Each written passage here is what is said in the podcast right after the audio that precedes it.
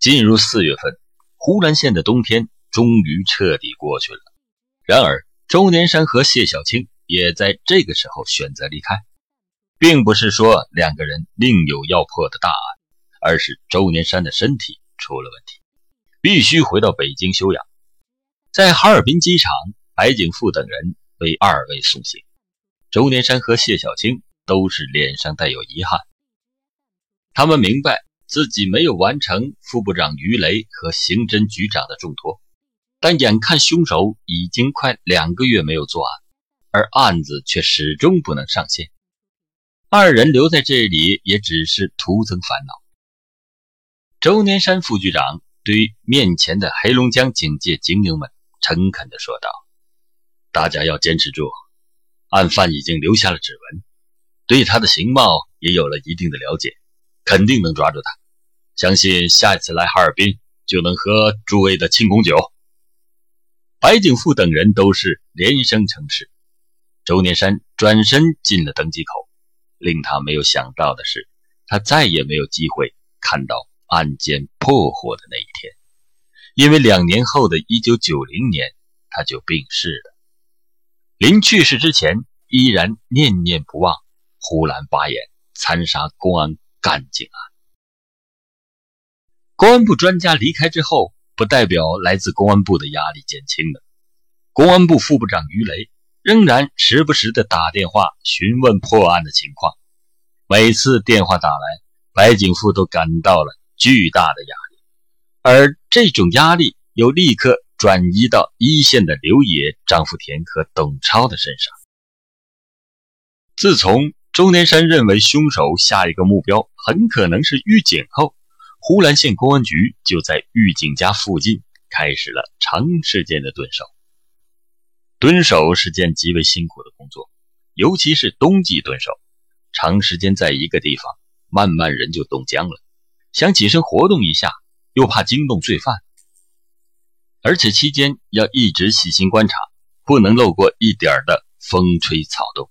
一般的蹲守可能需要几小时或者几天，然而像这次持续足足将近2个月的蹲守，则是非常罕见的。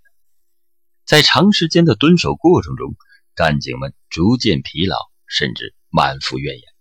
对当初专案组做出的判断持怀疑态度。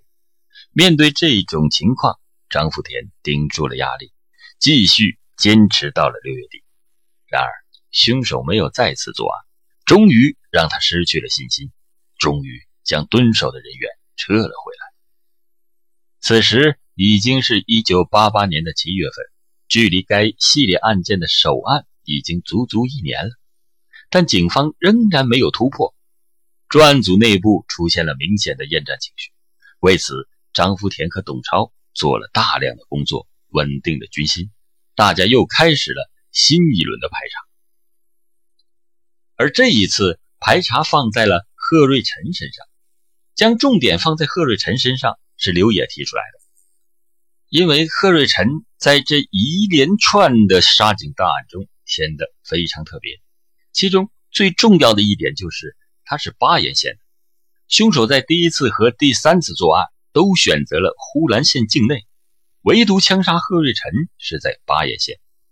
巴彦县离呼兰县虽然近，但贺瑞辰却非常的警惕，并不是一个合适的目标。因此凶手如果不是和贺瑞辰有着深仇大恨，不会选择他。这样一来，抛开其他4起案件的串并不谈，如果能从贺瑞辰的人际关系中捋出这个人来，就能够带破全系列案件。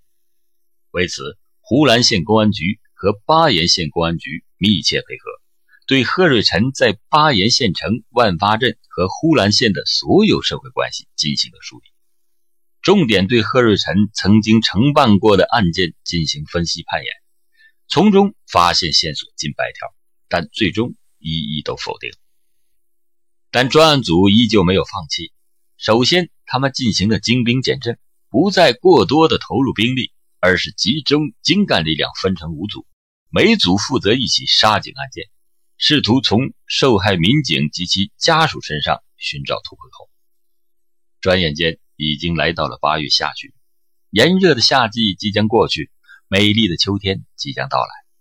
呼兰看守所管教贾五房也渐渐地松了一口气。不知道何时，本地出了个杀警狂魔的消息也传到了呼兰县看守所当中，犯人之间是耳口相传，更加上让凶手披上了一层神秘的外衣，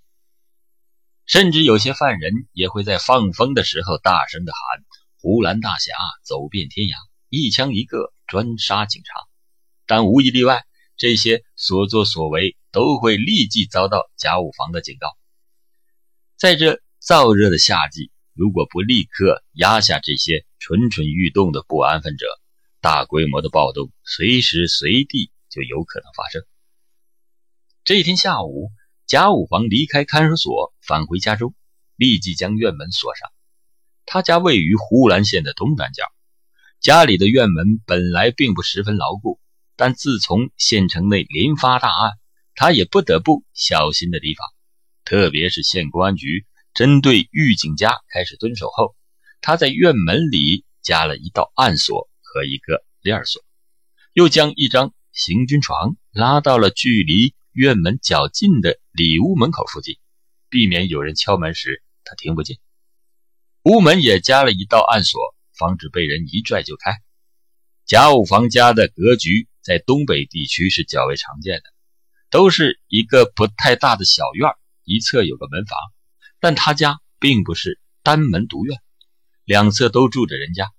因此安全情况要比马辅林和董超家要好一些。但是他仍然不能放心，每天晚上都将一把菜刀放在身边。当天晚上，贾五房本来想喝点小酒，但想想还是忍住了。当时针来到了9点时，他让孩子躺下睡觉，和老婆聊了一会儿天，便回到自己的小床上。忽然的盛夏夜总是那般的宁静，贾五房躺在床上，很快的就进入了梦乡。在梦中，他和几个朋友正在家里大碗喝酒，大块吃肉，那才是真正的大快朵颐，不亦乐乎。酒过三巡，菜过五味，他突然觉得耳边传来一阵轻微的响声。今晚都来齐了吧？他转头问几个朋友，大家都是一愣，你看着我，我看着你，数了数人头，突然一个人一拍脑袋说，哎，瞧我这记性，那李大虾咋没叫来呢？贾五房听着一愣，李大虾？李大虾是谁呀？大虾？大侠？想到这里，贾五房猛然的从梦中惊醒了，这才意识到刚才是一场梦。然而诡异的是，那轻微的声响却仍然从院门外不断的传来。贾五房立即将菜刀拿在手中，同时左手拉亮了灯，而就在灯亮起的同时，那轻微的声响也消失了，仿佛从来也没有出现过。贾五房借着月光看了看手表，此时已经是半夜1点半了。他侧耳倾听，甚至将手拢到耳边帮助接受声波，然而周围是如此的寂静，依旧丝毫听不到一点声音。他甚至怀疑自己是因为做梦幻听了，然而此时的他发现自己已经是汗流浃背。他想进入院子里一看究竟，或者是叫醒左邻右舍一起出门看看，然而他终究没有这样做，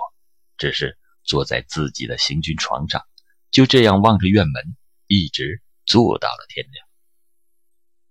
第二天一早，他听到左邻右舍已经有人打开院门出去了，他才推开自家的院门，门外自然是什么都没有，然而门边上那明显的翘痕证明昨晚那轻微的声音绝不是幻觉。案情很快的汇报到了专案组，刘野、张福田、董超马上赶到现场，很快将对案的痕迹专家崔道直也赶到了呼兰县。经过对现场的痕迹进行分析，崔道直得出的结论是，撬门者使用的斧子同第3起案件杀死马福林一家的斧子是同一款，但从撬门留下的残留物里面没有发现人血，因此不能肯定就是那个人干的。但刘野等人都认为，也很有可能是凶手进行了认真的清洗，才没有检测出血迹。